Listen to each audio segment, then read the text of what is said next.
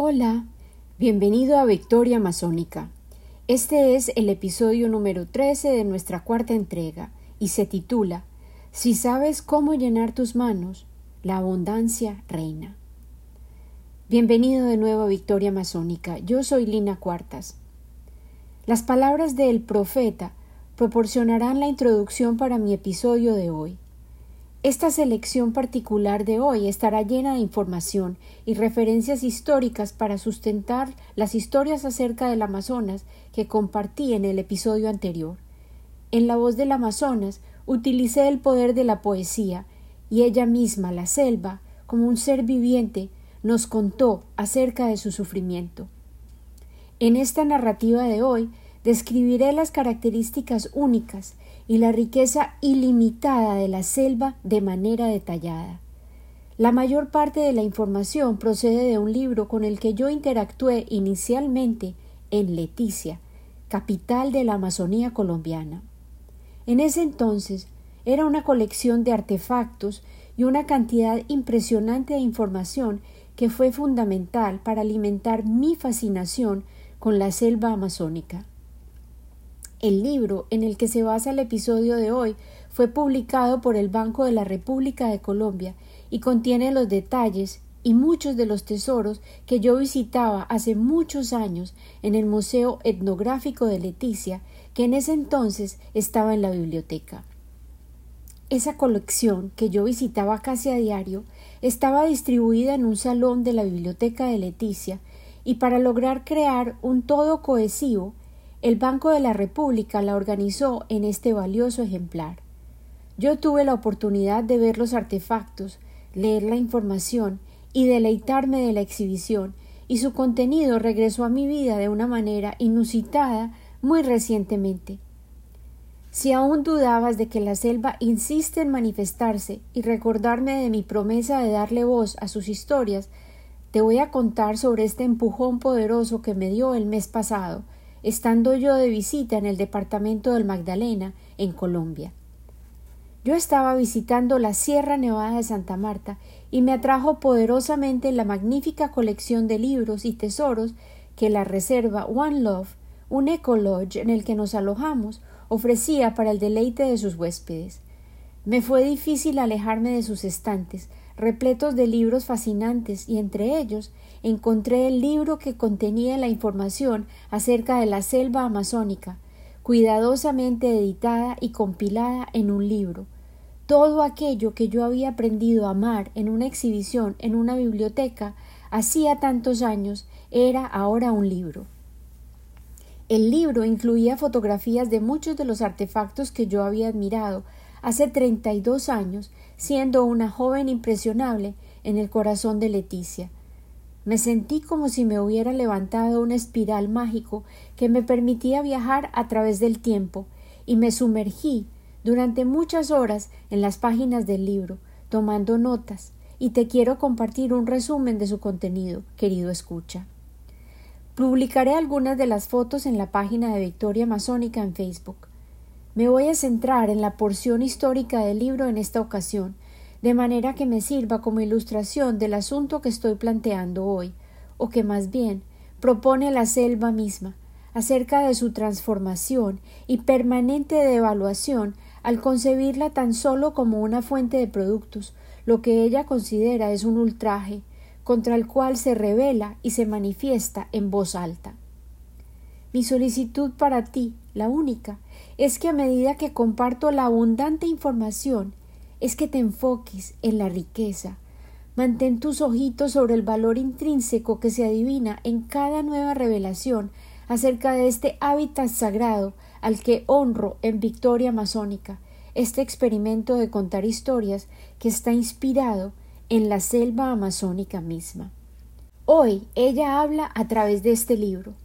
Deleítate, te invito, en los detalles de la selva esmeralda y comienza a calcular la pérdida monumental que estamos generando al sacrificar la selva hoy para obtener ganancias a corto plazo, sin duda, una deuda a la que se le cobrará a las generaciones futuras con intereses y retroactividad imposibles de cancelar.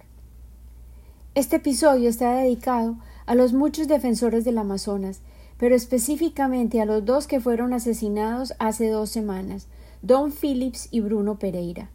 Ellos insistían en revelar las actividades ilegales que estaban sucediendo en Yabarí, una reserva indígena, y pagaron con sus vidas por proclamar la verdad y atreverse a soñar con un futuro sostenible para la selva y sus dueños originales, las tribus nativas.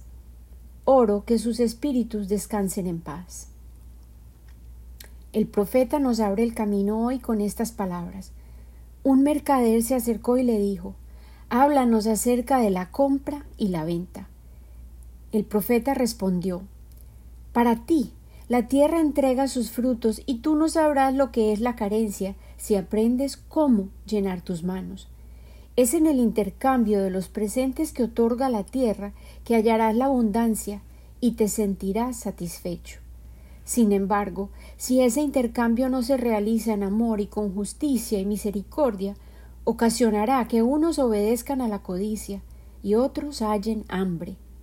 Cuando se encuentren en el mercado aquellos que trabajan en el mar y los campos, y quienes laboran en los viñedos con los tejedores y los orfebres y los comerciantes de especies, convoquen al espíritu principal de la tierra para que se les una y bendiga las básculas y el respeto que equilibra el valor de los unos frente a los otros y no incluyan al ocioso en sus transacciones, ya que él negociará con sus palabras el trabajo ajeno.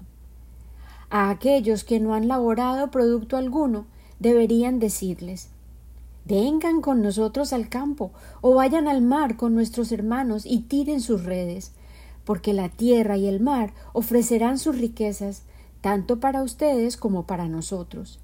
Y si llegan los cantantes y los bailarines y quienes tocan la flauta, compren de sus dones también, porque ellos son a su vez recogedores de frutos y de incienso, y aquello que ellos contribuyen, a pesar de confeccionarlo en base a sueños, es vestimenta y alimento para el alma.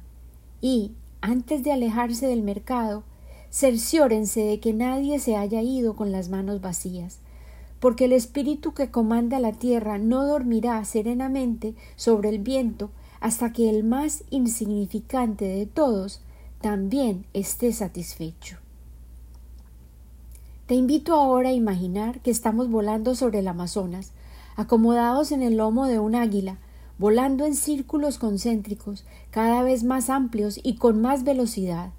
Estamos sostenidos en las corrientes de aire caliente y vemos el tapiz enorme, vivo y pleno en tonos de esmeralda, limón, y jade que se agitan con el viento bajo nuestros ojos. La cuenca amazónica cubre un área de aproximadamente siete millones cuadrados de kilómetros que rodean el formidable río Amazonas, el más largo del mundo, con una extensión de más de seis mil kilómetros. Constituye un mundo de agua, con afluentes enormes como los ríos Negro y Madeira, y regiones que periódicamente se inundan. El Amazonas es la selva tropical más grande de la Tierra, más extensa que las selvas del Congo e Indonesia combinadas. La enorme red de ríos que conforma la cuenca incluye ocho países Brasil, Bolivia, Colombia, Ecuador, Perú, Venezuela, la Guyana francesa, Guyana y Suriname e irriga cientos de poblaciones indígenas, de colonos y poblaciones afrodescendientes.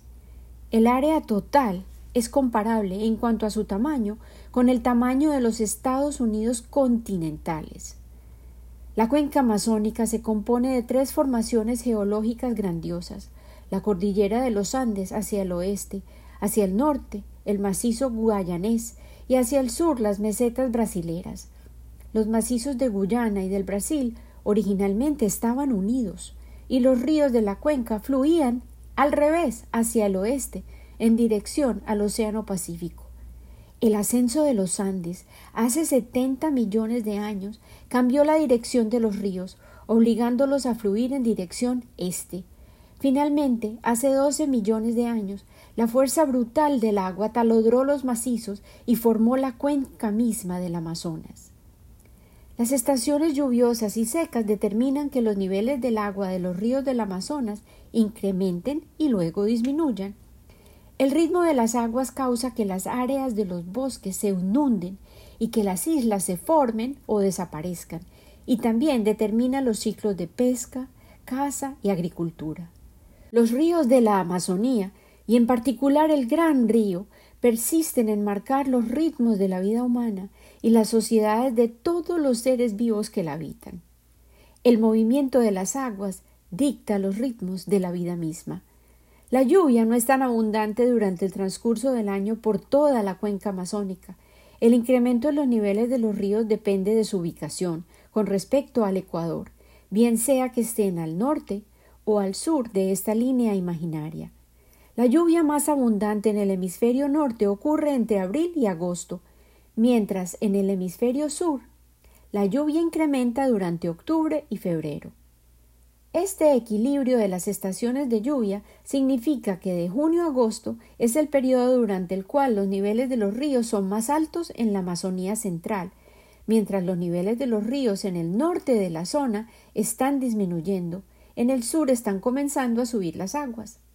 Estos ritmos de los niveles del agua permiten que los bancos de los ríos reciban sedimentos fértiles de las aguas y que las cosechas se puedan recoger antes de que vuelvan a ocurrir los períodos de inundaciones. Los ríos que se conectan por toda la Amazonía arrastran nutrientes que alimentan a todo el bosque. Los tributarios que nacen en las alturas de los Andes, a los que se les denomina ríos de aguas blancas, transportan toneladas de sedimentos cada año y estos fertilizan de manera periódica los suelos más bajos que yacen en las riberas de los ríos.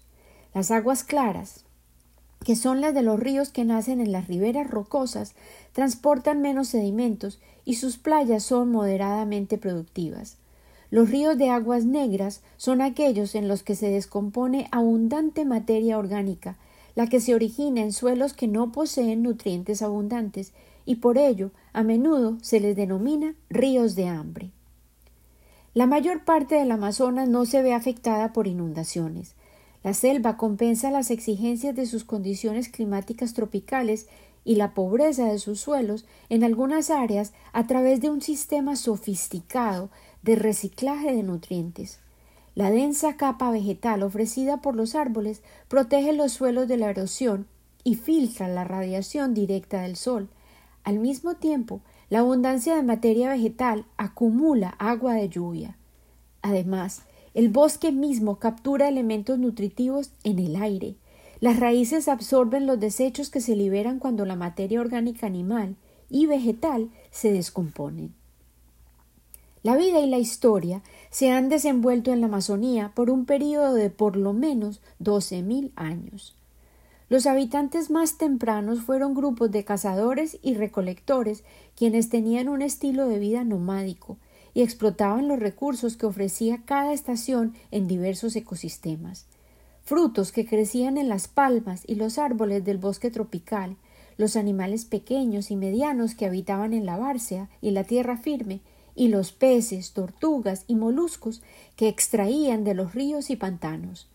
La evidencia más antigua de presencia humana de hace aproximadamente el año 9200 a.C. se halla en la caverna da Pedra Pintada, un refugio de piedra localizado en la Baja Amazonía. La vida sedentaria en la Amazonía apareció unos seis mil años antes de Cristo, cuando las sociedades comenzaron a explotar la vida acuática de manera intensiva. Los zambaquíes o casas sobre palustres ubicadas sobre las riberas de los ríos y las costas eran notables por la acumulación de conchas, residuos de pescado y otros animales y fragmentos de cerámica que se ha hallado en ellos.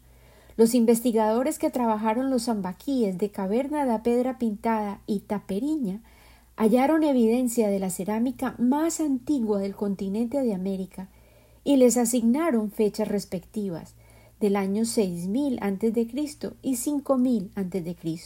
Algunos zambaquíes contenían evidencia que sustentaba la hipótesis que se habían estado ocupados de manera continua durante miles de años. Aquí quiero hacer mención de un hallazgo reciente en la Amazonía boliviana que disputa la creencia de que no existían centros sofisticados urbanos dentro de la selva amazónica. Utilizando la tecnología LIDAR, han logrado penetrar la densidad del bosque para hallar pirámides de 22 metros de alto, así como caminos elevados. Los arqueólogos del Instituto Alemán de Arqueología afirman que encontraron evidencia de vida asentada allí hace más de diez mil años y de plantas domesticadas. Estos asentamientos humanos crearon suelos fértiles con sus propios desechos y estos paisajes fueron alterados por la vida de estas comunidades humanas.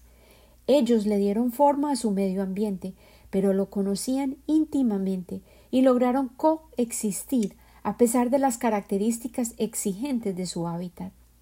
Ellos construyeron pirámides cónicas que están distribuidas por una extensión de más de 100 hectáreas, conectadas a través de terrazas de 6 metros de altura y calzadas que les permitían a sus habitantes recorrer toda la distancia de su comunidad. Existe evidencia de que el maíz era una cosecha primordial, y a pesar de que las investigaciones continúan, los arqueólogos esperan que el renovado interés en estos descubrimientos logren contribuir a los esfuerzos por preservar toda el área, que es sumamente vulnerable. Este hallazgo contemporáneo ilustra algunas de las conjeturas que se habían postulado sobre las civilizaciones que antiguamente vivían en el Amazonas, pero contradice la suposición de que no existían centros urbanos con poblaciones numerosas. La Amazonía central noroccidental parece haber carecido de asentamientos humanos desde el año 5000 a.C. y hasta el comienzo de la era cristiana. Alrededor del año 3000 a.C., algunas sociedades cultivaron cazaba, que es yuca, maíz y otros productos utilizando técnicas de rotación de cultivos y quema y siembra. La evidencia más temprana de terras pretas data de este período, estas eran tierras negras y fértiles, de origen antrópico, creadas debido a la presencia humana, a medida que los desechos orgánicos e inorgánicos se acumulaban. Las sociedades amazónicas tuvieron transformaciones radicales durante los años mil antes de Cristo y mil después de Cristo. Un incremento evidente de la población y las formas de vida sedentaria acompañadas del florecimiento de diferentes tradiciones culturales, son abundantes. La presencia de terrazas, donde se sembraban los cultivos, las redes de senderos, los pequeños montículos funerarios y las poblaciones crecientes, a menudo dotadas de pozos de agua, son todas señales de procesos a través de los cuales las sociedades se van transformando en asentamientos más complejos. Alrededor del año 1550, cuando los europeos comenzaron a expandir sus horizontes y a navegar por el río Amazonas, se encontraron con sociedades que poseían una alta densidad de población y jerarquías económicas y sociales basadas en las actividades de la pesca, caza y los cultivos de la yuca y el maíz. La conquista por parte de los europeos debilitó el poder político de los cacicazgos y aniquiló físicamente la mayoría de la población nativa. Este fue el comienzo de una de las transformaciones geopolíticas más radicales de toda la historia. La evidencia más antigua de asentamientos prehispánicos en la Amazonía, como ya dije, data del año 9000 a.C. Están en la Amazonía y se denominan cavernas de pedra pintada, abrigo do sol en pedra furada, las que evidentemente eran refugios temporales y fuentes de materia prima para elaborar herramientas. La presencia más temprana de cazadores y recolectores en la Amazonía colombiana se ha registrado en Peña Roja, alrededor del año 7000 antes de Cristo.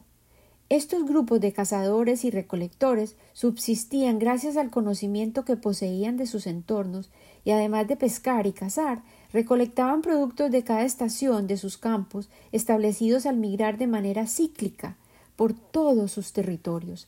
De los ríos extraían ostras, pescados y tortugas, y mientras el bosque les ofrecía palmeras, árboles de fruta y tubérculos. Las palmeras eran sus favoritas, ya que les proporcionaban harinas, proteína y grasas, y atraían a su vez criaturas acuáticas y terrestres. También manipulaban plantas para estimular su crecimiento, reproducción y distribución, y de manera deliberada dejaban semillas de las frutas que consumían, lo que estimuló la concentración de varias especies en áreas específicas del bosque. Algunos grupos plantaban y cuidaban sus pequeñas huertas de tubérculos comestibles y otros productos en sus campos de habitación temporal. Un número considerable de formaciones rocosas en la Amazonía aún tienen representaciones artísticas de rituales, escenas de caza y figuras humanas y de animales, y en ellas se ven desplegadas cosmologías indígenas propias de los primeros cazadores y recolectores que persisten hasta la actualidad. Los pictogramas se dibujaron utilizando pigmentos obtenidos a partir de sustancias animales, grasas, sangre y huesos, sustancias vegetales, resinas, achote y carbón, y minerales, ceniza y arcillas, lo que generó una amplia gama de rojos, naranjas, amarillos y marrones. Los petroglifos fueron grabados sobre la roca misma, utilizando martillos de piedra y frotando las superficies con arena, agua y conchas y caracoles. Estas manifestaciones artísticas continúan siendo reinterpretadas por las comunidades contemporáneas indígenas en sus propios rituales y narrativas. También se han descubierto represas sobre las praderas y bárceas que se construyeron al transportar y acumular grandes cantidades de tierra. Constituyen plataformas elevadas separadas por canales. Estos sistemas de desviación de las aguas drenaban las aguas resultantes de las inundaciones y se usaban para irrigar cosechas. Fertilizaban la tierra de manera que pudiera ser utilizada para la agricultura intensa y para cultivar maíz y otros. Estos proyectos de irrigación fueron fundamentales para el ascenso y la consolidación de los cacicazgos amazónicos a partir de los comienzos de la era cristiana. Las sociedades regidas por los jefes o caciques dominaban asentamientos en los que convivían miles de personas de orígenes étnicos variados y las sociedades más poderosas se extendían por miles de kilómetros cuadrados y se comunicaban gracias a redes fluviales y terrestres. Estos pueblos eran gobernados por líderes que podían reclutar ejércitos compuestos por multitudes de guerreros y también podían obtener esclavos quienes inicialmente se tomaban como prisioneros de guerra. En algunas provincias se han hallado templos en las que estatuas enormes representaban sus deidades. Estos reinos se extendían por toda la Bárcea que irrigaba el gran río y los principales afluentes de la cuenca, y las crónicas de los conquistadores españoles y portugueses del siglo XVI documentan estos hallazgos. La cerámica y el arte eran evidencia del ingenio y la recursividad. La historia de la cerámica amazónica que transcurrió y evolucionó durante un periodo de más de ocho mil años revela detalles acerca de los procesos culturales y sociales que vivieron los diversos grupos. Durante el primer periodo que transcurrió entre seis mil años antes de Cristo y tres mil antes de Cristo, dos grandes tradiciones cerámicas se han identificado entre los grupos semisedentarios que vivían en las riberas de los ríos, Pedra Pintada Taperiña en la Amazonía Baja y Mina sobre la costa de Guayana. La cerámica más antigua, que data del año seis mil antes de Cristo, procede del refugio de piedra denominado Caverna de Pedra Pintada. Después del año 3000 a.C., se han descubierto relaciones más estrechas entre las comunidades que se evidencian en la expansión de un estilo decorativo que consistía en diseños modelados con formas zoomorfas y antropomorfas. Eventualmente, en los primeros mil años después de Cristo, nuevos estilos de cerámica de índole puramente local indican procesos de diversificación cultural. La cerámica marajoara, con sus urnas funerarias femeninas, pintadas con diseños policromáticos geométricos, se desarrollaron entre los años 400 a.C. y 1200 a.C. en las islas Marajó, en la desembocadura del Amazonas. Durante el segundo milenio después de Cristo, los estilos locales progresivamente se vieron reemplazados por las tradiciones más ampliamente dispersas, paralelas a la consolidación de los cacicazgos. La cerámica policromática se dispersó por la inmensa mayoría de la cuenca, desde la Amazonía Baja y hasta los valles de los Andes, mientras que una tradición que favorecía la decoración estética se popularizaba por áreas de la Amazonía Baja. La iconografía es notable por la abundancia de las figuras del cuerpo humano, pero particularmente el cuerpo de la mujer. La arqueología nunca ha podido proporcionar explicaciones satisfactorias acerca de la desaparición súbita de estas tradiciones tardías. Sabemos que fue en el año 1500 que un grupo de navegantes descubrió la ruta que los llevó a la desembocadura del río Amazonas.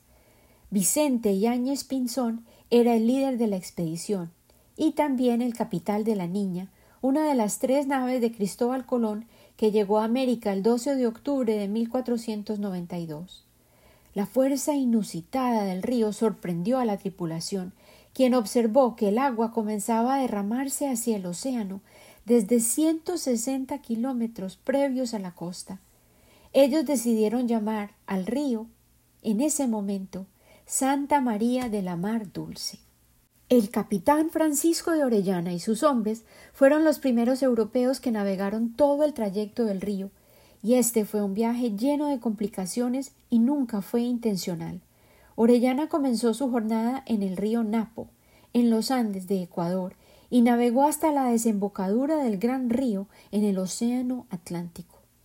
Él había partido como parte de la expedición comandada por Gonzalo Pizarro, cuyo objetivo era encontrar la tierra de la canela y el dorado en el corazón mismo de la selva amazónica.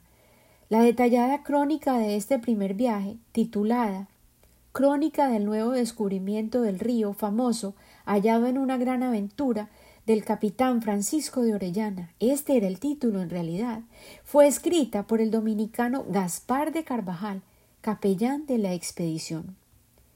Inspirado por la crónica de Carvajal, el conquistador Pedro de Ursúa partió en 1560 en una nueva exploración del río, y aún en busca de los lugares míticos llamados El Dorado y la Tierra de la Canela. Los muchos desastres que vivieron durante el viaje, la escasez de comida, los ataques por parte de los indígenas suscitaron fricciones entre los navegantes. Ursúa fue asesinado y Lope de Aguirre se apoderó del comando de la expedición. Al fin pudieron alcanzar el Atlántico en 1561, cuando eran dos los grandes ríos. Los cartógrafos del Imperio español dibujaron sus mapas según las descripciones orales y escritas proporcionadas por los navegantes y conquistadores de las expediciones europeas, cuya información a menudo era contradictoria, y esto ocasionó muchas confusiones en la creación de los mapas. Algunos mapas del siglo XVI detallaban dos grandes ríos en la cuenca amazónica, cada uno con su propio punto de encuentro con el mar. Uno se llamaba el Origliana u Orellana, debido a que era la ruta que Orellano había recorrido. El otro se denominaba el Marañón o Marañón en español, que se suponía era el que Lope de Aguirre había navegado las Amazonas en el Nuevo Mundo. La mitología griega en el siglo XV describía a las Amazonas, grupos de mujeres guerreras que vivían al margen de la civilización. Dos mil años después, cuando el Renacimiento comenzó a mirar hacia el mundo clásico con interés renovado, las mujeres guerreras de los mitos hallaron un nuevo hogar en las colonias españolas. Muy lejos de Grecia, sobre los bosques que abundaban en las orillas del gran río, los cronistas afirmaban haber visto a las legendarias amazonas. Gaspar de Carvajal, cronista de las travesías de Orellana, aseguraba haberlas visto sobre las orillas del gran río durante su batalla con la tripulación española. Varios años más tarde, en una célebre carta que el gran cronista de las Indias, Gonzalo Fernández de Oviedo, dirigió al cardenal Bembo, escribió que las amazonas eran, y aquí leo literalmente, mujeres con arcos y flechas que eran quienes regían allí, tal como le había contado a él el capitán Francisco de Orellana durante su encuentro en España. Imágenes de todo lo salvaje. La imagen de los indígenas del Amazonas que los europeos describían era la de seres salvajes, ansiosos de devorar cristianos. El miedo y la condena moral del canibalismo justificaba a los conquistadores en su campaña de exterminación física y cultural de la población nativa. A pesar de que el canibalismo, de hecho, era una práctica que tenían algunas sociedades amazónicas, era de carácter ritual y en su contexto cultural autóctono, pero estos contextos se distorsionaron grotescamente en las crónicas de los europeos, quienes condenaban a los indígenas de ser adoradores de ídolos y salvajes. En busca de El Dorado. Las actividades de exploración durante el tiempo de la conquista española confirmó que América poseía riquezas de oro, plata y cobre, metales que eran sumamente valiosos para la economía imperial. La gloria, los títulos nobiliarios y los nombramientos en el gobierno que se otorgaban a todo aquel que trajera riquezas para el rey funcionaron como estímulo para que se montaran muchas expediciones en busca de El Dorado, la mítica ciudad en la que el oro se utilizaba abundantemente en ceremonias religiosas y políticas. El imperio británico, tal como otros poderes europeos, financió exploradores con el objetivo específico de hallar el dorado. El explorador inglés Sir Walter Raleigh declaró en las memorias acerca de sus expediciones que la ciudad de oro imaginaria, llamada Manoa, se hallaba cerca al mítico largo Parimae, localizado en el territorio de la Guyana, al norte del río Amazonas. A pesar de que España y Portugal estuvieron unidas bajo el mismo rey desde 1580 y hasta el año 1640, un total de 60 años, existían rivalidades intensas entre los dos imperios, sobre todo en cuanto al control de la cuenca amazónica.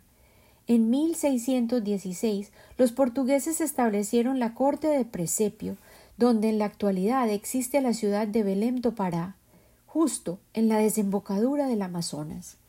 Unas décadas antes, los españoles habían establecido varios pueblos en la Amazonía, tomando las primeras posesiones para afianzar su dominio de la región. El control de la cuenca comenzó a crecer por todo el territorio una vez establecido el presepio. A partir de la segunda mitad del siglo XVII, la corona portuguesa incentivó la colonización de la Amazonía para asegurar que las denominadas drogas del Sertao pudieran ser cultivadas. Estas sustancias valiosísimas eran la vainilla, la canela, el cacao y el algodón, las que eran altamente cotizadas en los mercados internacionales. En 1612, seis indígenas oriundos del río Marañón fueron trasladados por monjes capuchinos hasta la corte de Luis XIII de Francia. François Caripira y otros dos murieron, y los otros tres sobrevivientes fueron bautizados como Luis, en honor al rey, los tres, desposados con mujeres franceses y otorgados títulos nobles. Sus historias, así como sus retratos, están incluidas en la historia de las misiones de los padres capuchinos en las islas de Maranao, escrito por el friar Claude de Abbeville, obra publicada en 1614. Miles de indígenas fueron esclavizados para sostener estas expediciones y villorios, y para ellos se establecieron centros de esclavitud llamados arrayales. Estos lugares de comercialización de seres humanos Eventualmente serían las sedes de los muchos asentamientos que se establecerían por toda la región. Con el objetivo específico de colonizar las almas de los indios, en 1657 los portugueses fundaron sus primeras misiones regionales a orillas del río Negro. Cuando llegó la separación de los reinos de Portugal y España, los portugueses ya habían multiplicado por cinco el tamaño del territorio que se les había otorgado originalmente en el Tratado de Tordesillas en 1494.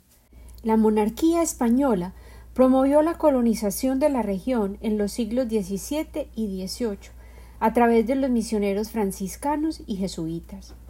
A pesar de que los misioneros ejercieron presión para evitar el tráfico de esclavos, ellos mismos generaron el cambio devastador de muchas comunidades. La evangelización causó la transformación de las cosmologías indígenas y la reubicación de sus poblaciones para poder erigir muchas de las misiones. Además, tal como los portugueses, las comunidades religiosas fueron agentes de transmisión de las muchas epidemias que trajeron desde Europa. Las culturas originarias de la Amazonía colapsaron física y culturalmente debido a la expansión de la conquista europea, un impacto comparable a una catástrofe que afectó a toda la región. ¿Por qué esclavizaron a los indígenas? Los portugueses utilizaron a los indígenas sistemáticamente como mano de obra a medida que se adentraban en el bosque amazónico. El costo muy superior de los esclavos africanos, además del hecho de que los indios conocían todos los recursos que escondía el bosque, que la corona portuguesa declarara una guerra justa, entre comillas, y definieron como rescate, entre comillas también, el mecanismo a través del cual legalizaron la esclavización de los nativos. Con la excusa de estar salvando las almas, entre comillas, estas dos leyes se presentaron como la manera de extender el dominio de la fe cristiana, una guerra justa que autorizaba la confrontación armada con los indígenas que se opusieran al dominio y la evangelización, mientras el concepto del rescate permitía que los portugueses intercambiaran mercancía por seres humanos capturados en las guerras tribales u obtenidos en trueque con otras tribus, quienes eventualmente serían esclavizados o sacrificados según fuera necesario. De allá para acá, sobre el gran río. Una mañana, durante el año 1637, una frágil embarcación que llevaba a bordo a dos misioneros franciscanos y a seis soldados españoles llegó a Belém do Pará. Los viajeros venían desde Quito, Ecuador, sin que los hubiera detectado o detenido autoridad portuguesa alguna. Al enterarse de esta anomalía, las autoridades portuguesas enviaron una expedición río arriba, de manera que su autoridad sobre el gran río quedara muy bien establecida. Este viaje, liderado por el veterano capitán Pedro de Teixeira, constituyó un importante precedente en la campaña de expansión de Portugal. Teixeira Partió del fuerte de Precepio el 28 de octubre del año 1637, comandando la expedición más numerosa que se había emprendido sobre el río. Se componía de cuarenta y siete naves, setenta soldados portugueses y mil doscientos sirvientes y esclavos de origen indígena y africano. La jornada terminó a comienzos de 1638 al arribar a Quito, en las alturas de los Andes. Esta jornada amenazaba el dominio de los españoles sobre toda la cuenca del Amazonas. Preocupados por el futuro de su poderío, los monarcas españoles decidieron que Teixeira debería regresar por la misma ruta que había recorrido, pero varios españoles se unirían a su tripulación para poder reportar todos los detalles acerca de la expansión portuguesa. Teixeira y su tropa comenzaron el viaje de retorno el 16 de febrero del año 1639 y llegaron a la desembocadura del Amazonas de nuevo casi dos años más tarde. Teixeira, por tanto, completó la jornada por primera vez al lograr ir de allá para acá sobre el gran río y vivir para contarlo. El paraíso en el Nuevo Mundo. El español y jesuita Cristóbal de Acuña tenía la responsabilidad de crear un registro detallado de la jornada de recorrido del Amazonas de 1639 que comandó Pedro de Teixeira. Acuña había sido encomendado por el rey directamente. En sus crónicas, tituladas Nuevo descubrimiento del gran río Amazonas, él alertó a la corona sobre la extensión del dominio portugués y los peligros que éste representaba para España.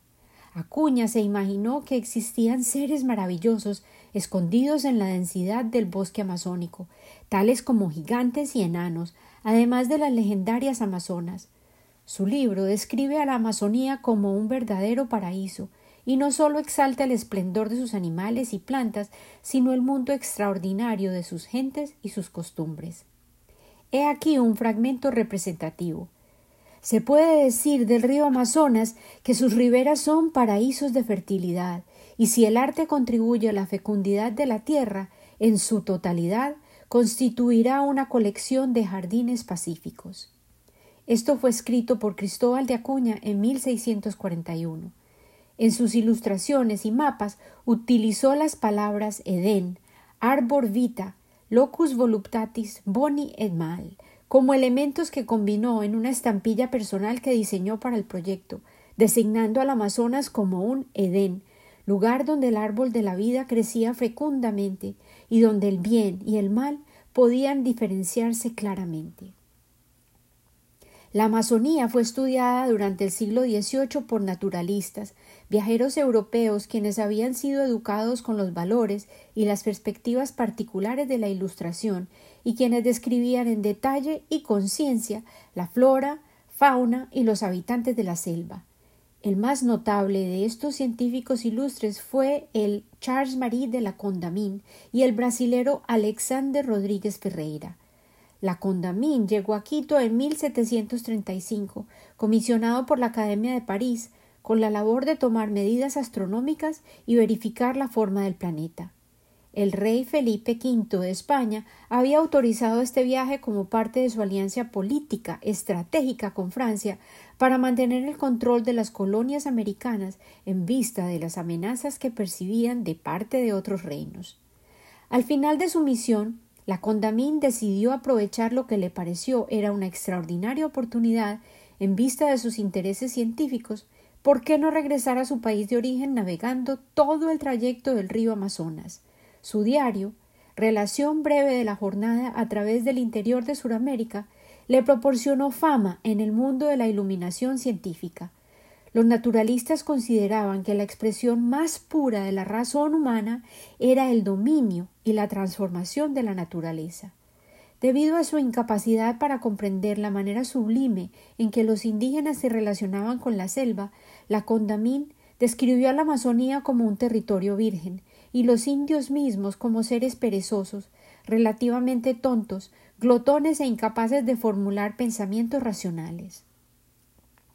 A la Condamine le interesaba, ante todo, descubrir nuevas mercancías para el comercio internacional y, por tanto, describió en detalle la manera en que los nativos utilizaban el caucho, al que ellos llamaban cauchoc, que significa el árbol que llora.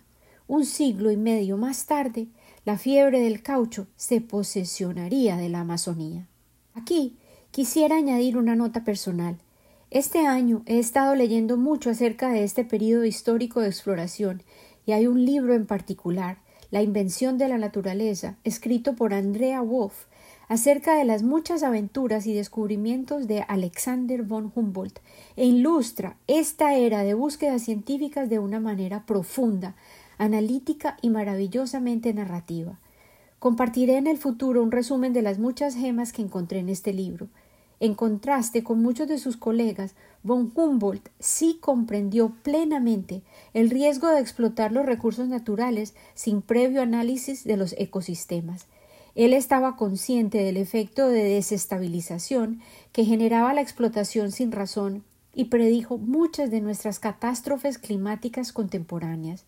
Sus historias son suficientes para llenar más de un episodio y son fenomenales. Te recomiendo el libro en su totalidad.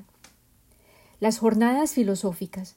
Con el título de Jornadas Filosóficas, Portugal envió contingentes de académicos para que recorrieran, documentaran e ilustraran la naturaleza y las sociedades nativas de las colonias americanas.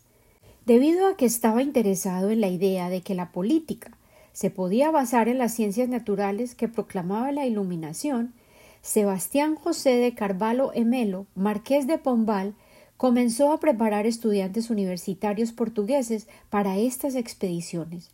El propósito de la educación científica era descubrir los recursos disponibles en el mundo natural que pudiesen llenar los baúles imperiales de más tesoros. El naturalista brasilero Alexander Rodríguez Ferreira realizó su jornada filosófica por la Amazonía portuguesa en el año 1783 y hasta 1792. Durante esos nueve años, los acuarelistas que iban en la expedición pintaron a los indígenas y generaron una clasificación amplia e ilustrada de las plantas y los animales de la región. El famoso naturalista veía a los indígenas como seres humanos de segunda categoría y concluyó que la vida en el trópico no era idónea para el desarrollo de las mujeres y los hombres, ni para la fauna y la flora, debido a que, según la ciencia de la época, todos eran inferiores a la vida que se hallaba en el antiguo continente. En otro intento por definir las fronteras de la Amazonía, una comisión portuguesa y española navegó a través del trayecto medio del río Amazonas y varios de sus afluentes, incluyendo varios de los ríos colombianos. El equipo español lo lideraba Francisco de Requena y Herrera, un soldado, ingeniero y cartógrafo, quien había sido entrenado en los principios científicos del día. Las acuarelas de esta expedición detallan escenas de la jornada y las costumbres observadas acerca de la vida del río, y también revelan los prejuicios del académico acerca de las diferentes clases sociales. Del año 1850 en adelante, la Amazonía experimentó la creciente demanda del caucho a nivel mundial para fabricar llantas, cepelines, que eran globos voladores, y artículos misceláneos para las industrias militares y médicas. La extracción del caucho en la selva se basaba en el sistema de deudas. Los varones del caucho, o siringalistas, le proporcionaban implementos a sus trabajadores, quienes se denominaban siringueros. Los siringueros eran indígenas y campesinos oriundos de otras partes del país. Los suplían con comida, herramientas, medicina y ropa adelantados, y los siringueros tenían que pagar todos los insumos con caucho, que era el único pago aceptado por los siringalistas. Este era un círculo vicioso eterno, porque el valor del látex entregado nunca era equivalente al precio real de los artículos recibidos, que era determinado, por supuesto, por los siringalistas. Al pasar el tiempo, el ciclo se volvía aún más injusto, y más y más bienes se recibían previo al pago. Las deudas de los trabajadores llegaban a proporciones tan astronómicas que les era imposible pagarlas, y los parientes e incluso las generaciones futuras heredaban las deudas pendientes. El más rico de los exportadores de caucho en el comienzo del siglo XX era Julio César Arana, quien fundó la compañía denominada Casa Arana en 1903 en un lugar llamado La Chorrera, sobre el río Igará Paraná, entre Colombia y Brasil.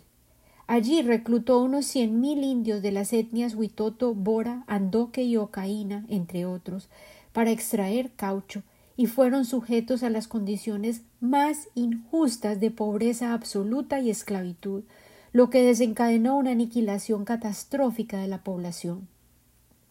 Ese es, de hecho, el capítulo más oscuro y trágico de toda la explotación de los recursos humanos y naturales de la Amazonía, y requiere su propio episodio también.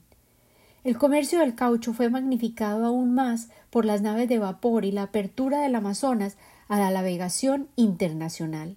Grandes naves que tenían la bandera británica recorrían las aguas y cientos de mercaderes o gaviolos participaban en un comercio de intercambio y negociación intensa por las riberas del río. La mano de obra indígena se utilizó para el cultivo de la borracha o el caucho en portugués, que precisamente significa intoxicado con alcohol en español, estos mercaderes estaban borrachos de codicia y ansias de más, siempre más. El escalón más bajo en toda la línea de producción del caucho eran los recolectores, quienes eran reclutados desde un centro colonial llamado el Barracón, el que se convertiría en el corazón de la operación. Los muchos intermediarios que intervenían en la cadena de extracción del caucho convergían allí los trabajadores rasos, a quienes supervisaban los negros de Barbados, quienes eran proporcionados por los británicos. Ellos eran los capataces y finalmente existían los de servicios, quienes eran jóvenes que empleaban las grandes corporaciones para realizar las transacciones entre los siringueros y los administradores. El látigo, el robo y muchos tipos de castigos se utilizaban para exigir y subrayar el respeto a la jerarquía dentro de las cadenas que regían la extracción del caucho. El caucho se extraía de los árboles llamados castilloa y evea, y las características de cada planta determinaban la manera en que se obtenía el látex. La corteza del evea podía cortarse y sangrarse por muchos años, pero en el caso del castilloa, el árbol era derribado, porque esta era la única manera de obtener la máxima producción. El látex líquido se combinaba con ácidos para endurecerlo y prepararlo para la venta. Belém do Pará y Manaos en Brasil e Iquitos en Perú se convirtieron en los centros en los que se acumulaba el caucho y por supuesto el dinero que su venta producía. Por ser puertos de exportación de látex, estos pueblos amazónicos se transformaron completamente durante el apogeo del caucho y se volvieron ciudades modernas, con vecindarios desvencijados que alojaban a las poblaciones flotantes que generaba el nuevo comercio, donde vivían los migrantes más pobres y los indios. Los actuales centros urbanos del Brasil e incluso Perú aún conservan muchos de este diseño original de habitación que generó la colonia. La bella época trajo al Amazonas el estilo arquitectónico que abundaba en las capitales del mundo durante el comienzo del siglo XX, y esta marca aún es visible en los edificios que fueron construidos en Belém, la Casa de la Ópera en Manaos y las mansiones de los llamados varones del caucho. A partir del caucho, la selva se vio transformada y reinterpretada como un infierno verde. La expansión colonial británica durante la segunda mitad del siglo XIX generó una nueva perspectiva de valoración en cuanto a las selvas tropicales. Concebidas como una región nebulosa, la selva se definió como un corazón de oscuridad, el lugar en el que aún los hombres blancos civilizados se volvían dementes y se convertían en salvajes, tal como los habitantes nativos. La imagen de la Amazonía, como una selva que devoraba a sus habitantes y les arrebataba la cordura, fue redundante durante la fase inicial del siglo XX y en la literatura latinoamericana de la época. Fue inmortalizada por Alberto Rangel en su novela Infierno Verde y por José Eustacio Rivera en La Vorágine. En ambas obras recrearon las dificultades que sufrieron los indígenas y los trabajadores del caucho y denunciaron las injusticias sociales, la violencia y la locura que generó la extracción de borracha. Utilizando su poderosa posición como el gamonal más exitoso y exportador de caucho, Julio César Arana, quien era oriundo del Perú, vendió su casa Arana a comerciantes ingleses. Este fue el origen de la Compañía Peruana del Amazonas. En 1908, en una serie de artículos investigativos, periodistas norteamericanos revelaron episodios de esclavitud específicamente la exterminación de los nativos que habían observado y documentado en las plantaciones de caucho del Caquetá en la prensa británica, llamando a aquellas haciendas el paraíso del diablo. Alarmados, los británicos solicitaron la confirmación de aquellos reportajes. El Reino Unido, en decisión emitida por el canciller, envió al cónsul George Roger Casement al área, y él, personalmente, corroboró las condiciones dramáticas e inhumanas en que vivían los trabajadores. Su evidencia fue utilizada para llevar los directores de la Casa Arana a juicio, incluyendo a Julio César Arana, a quien se le denominó el genio del mal. Me resulta inevitable ver los paralelos con las operaciones del narcotráfico contemporáneas, la minería ilegal y la deforestación extractiva que están desenvolviéndose en el Amazonas en la segunda década del segundo milenio. Las historias de explotación despiadada continúan, los productos lucrativos han cambiado, los patrones de los emporios también, pero las consecuencias y las injusticias persisten. Tal vez te preguntes, como yo, cuál fue la perspectiva del indígena de la casa arana y la aniquilación que causó. Los indios interpretaban los horrores de las plantaciones de caucho de maneras diversas. En algunos cantos, los propietarios de las corporaciones se identificaban como Fidú, el demonio, y se les llamaba colectivamente la gente que quema, en alusión directa a los castigos y las prácticas que utilizaban para subyugar a sus tribus. La casa arana se concebía como una cadena de asesinos que poseía su propio capitán, el administrador de la compañía. De manera similar, tal como el hombre blanco acusaba al indígena de practicar canibalismo, el indio veía al hombre blanco de la misma manera. La historia de Yaroca Amena, un jefe huitoto quien se rebeló contra la dominación de la industria del caucho, se considera aún como uno de los principales actos de resistencia. Después de asesinar a varios propietarios de haciendas que fueron los culpables de la muerte de su hijo, Yaroca Amena se refugió en su maloca y se enfrentó a los representantes de la casa arana. Él permaneció afianzado en su refugio por varios días, hasta que su coca y tabaco se le agotaron, sus sustancias sagradas para el alimento del cuerpo y el alma. Sumaloca fue incendiada y sus habitantes masacrados. Cuentan que Yaroca Amena y varios de los ancianos sabios huitotos lograron escapar y sus espíritus aún se invocan en los encuentros indígenas. Esta semana, la tercera semana del mes de junio del año 2022, multitudes de representantes indígenas protestaron en Brasilia frente al Ministerio de Justicia e incluso en Berlín frente a la embajada brasilera. En Brasilia izaban pancartas con los rostros de los dos hombres asesinados esta semana, las víctimas del absurdo conflicto de intereses que persiste en complicarse cada vez más dentro del vientre de la selva amazónica. El personal del FUNAI, el instituto encargado con la protección del indio y sus derechos en Brasil, decretó una manifestación de un día para exigir protección y acción. Bolsonaro, el presidente brasilero, caracterizado por su indolencia, culpó a las víctimas por su peligrosa aventura. En una ocasión previa, el presidente le había respondido en una conferencia a Don Phillips, el periodista asesinado, cuando éste inquirió acerca de cómo el gobierno demostraría su compromiso con la protección del Amazonas. Bolsonaro arrogantemente le respondió La Amazonía le pertenece al Brasil, no es de ustedes. Phillips fue un devoto defensor de la selva amazónica y era reportero de El Guardián, fuente que esta semana está resaltando unas de sus mejores crónicas.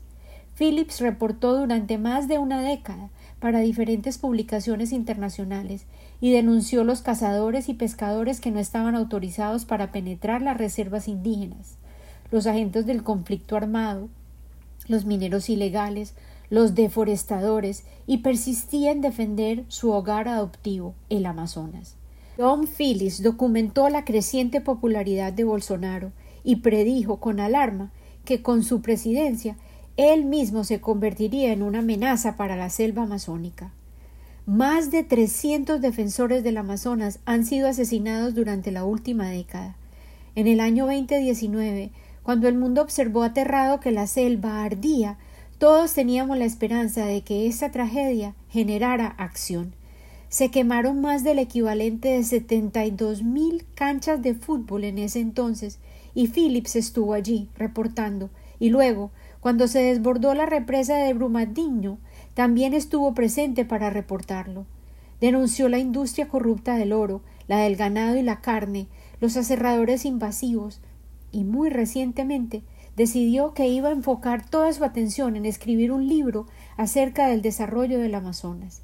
Él soñaba con un futuro sostenible para el Amazonas, tal como sueño yo. Él estaba investigando su libro cuando lo asesinaron, intentando descifrar cómo establecer proyectos que proporcionaran soluciones viables para poder conservar este hábitat sagrado. Bruno Pereira, el activista y defensor de los indígenas que acompañaba al periodista, viajaba con él y juntos estaban investigando cómo salvar la selva.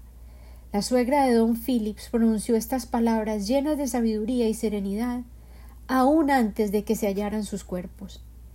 Ellos ya no están con nosotros. La madre naturaleza nos los ha arrebatado con un abrazo agradecido. Lo material ha sido desintegrado y se ha incorporado a la tierra que ellos tanto amaban y respetaban. Al grabar este episodio, el que tuve que posponer unos días porque mi voz se afectó debido a mi reciente encuentro con la variante Omicron de COVID, ya ayer, junio 26 del 2022, El Guardián, la excelente publicación para la cual trabajaba Don Phillips, nos informó acerca de su funeral, que se realizó en la ciudad de Niterol, cerca a Río, en Brasil. Su féretro estaba cubierto con la bandera brasilera y la británica. Su hermana, Sian Phillips, declaró A él lo asesinaron porque trató de contarle al mundo lo que estaba sucediendo en la selva y con sus habitantes. Su misión se oponía a los intereses de los individuos que están empecinados en explotar la selva amazónica a pesar de los impactos destructivos de sus actividades ilegales. La viuda de Don Phillips, Alessandra Sampaio, animó a los asistentes a celebrar su corazón enorme y su amor por la humanidad. Y dice nosotros duplicaremos nuestros esfuerzos de manera que otras familias de más periodistas y de defensores del Amazonas no tengan que experimentar este dolor que sufrimos hoy nosotros y la familia de Bruno Pereira. Música y alegría caracterizaron su despedida, tal como él mismo había solicitado. Hoy me despido invitándote a amar lo que haces, tanto como don Phillips y Bruno Pereira lo hacían, a amar la humanidad y a persistir en hacer crecer tu corazón, que puede a veces amedrentarse con la amenaza de tanta oscuridad y desventura, pero que tiene la facultad de ser maleable y hacerse aún más fuerte al amar sin límites. Cada fisura nos hace crecer alas en el alma y nos recuerda que todos sufrimos. Esta es la base de nuestra humanidad compartida, y estamos en este mundo para levantarnos los unos a los otros, reflejar la luz de quien cae y no encuentra la manera de salir de su pena, y ofrecerle una mano a quien no ha encontrado su voz para pedir ayuda. Cierro este largo episodio, lleno de información, con el título que elegí para esta compilación que amorosamente realicé para compartir puntos importantes acerca de la historia de la selva amazónica. Si sabes cómo llenar tus manos, la abundancia reina. Espero que podamos comprender que para llenar nuestras manos no tenemos que condenar las de muchos otros a permanecer vacías. Tal como el profeta dijo, repito, a ti la tierra te entrega sus frutos, y tú no conocerás la carencia si sabes cómo llenar tus manos. Es en el intercambio de los regalos de la tierra que hallarás abundancia y te sentirás satisfecho. Sin embargo, si el intercambio no se realiza con amor y justicia compasiva, tan solo llevará a algunos a desarrollar la codicia y a otros al hambre. Con mucho amor siempre, Lina.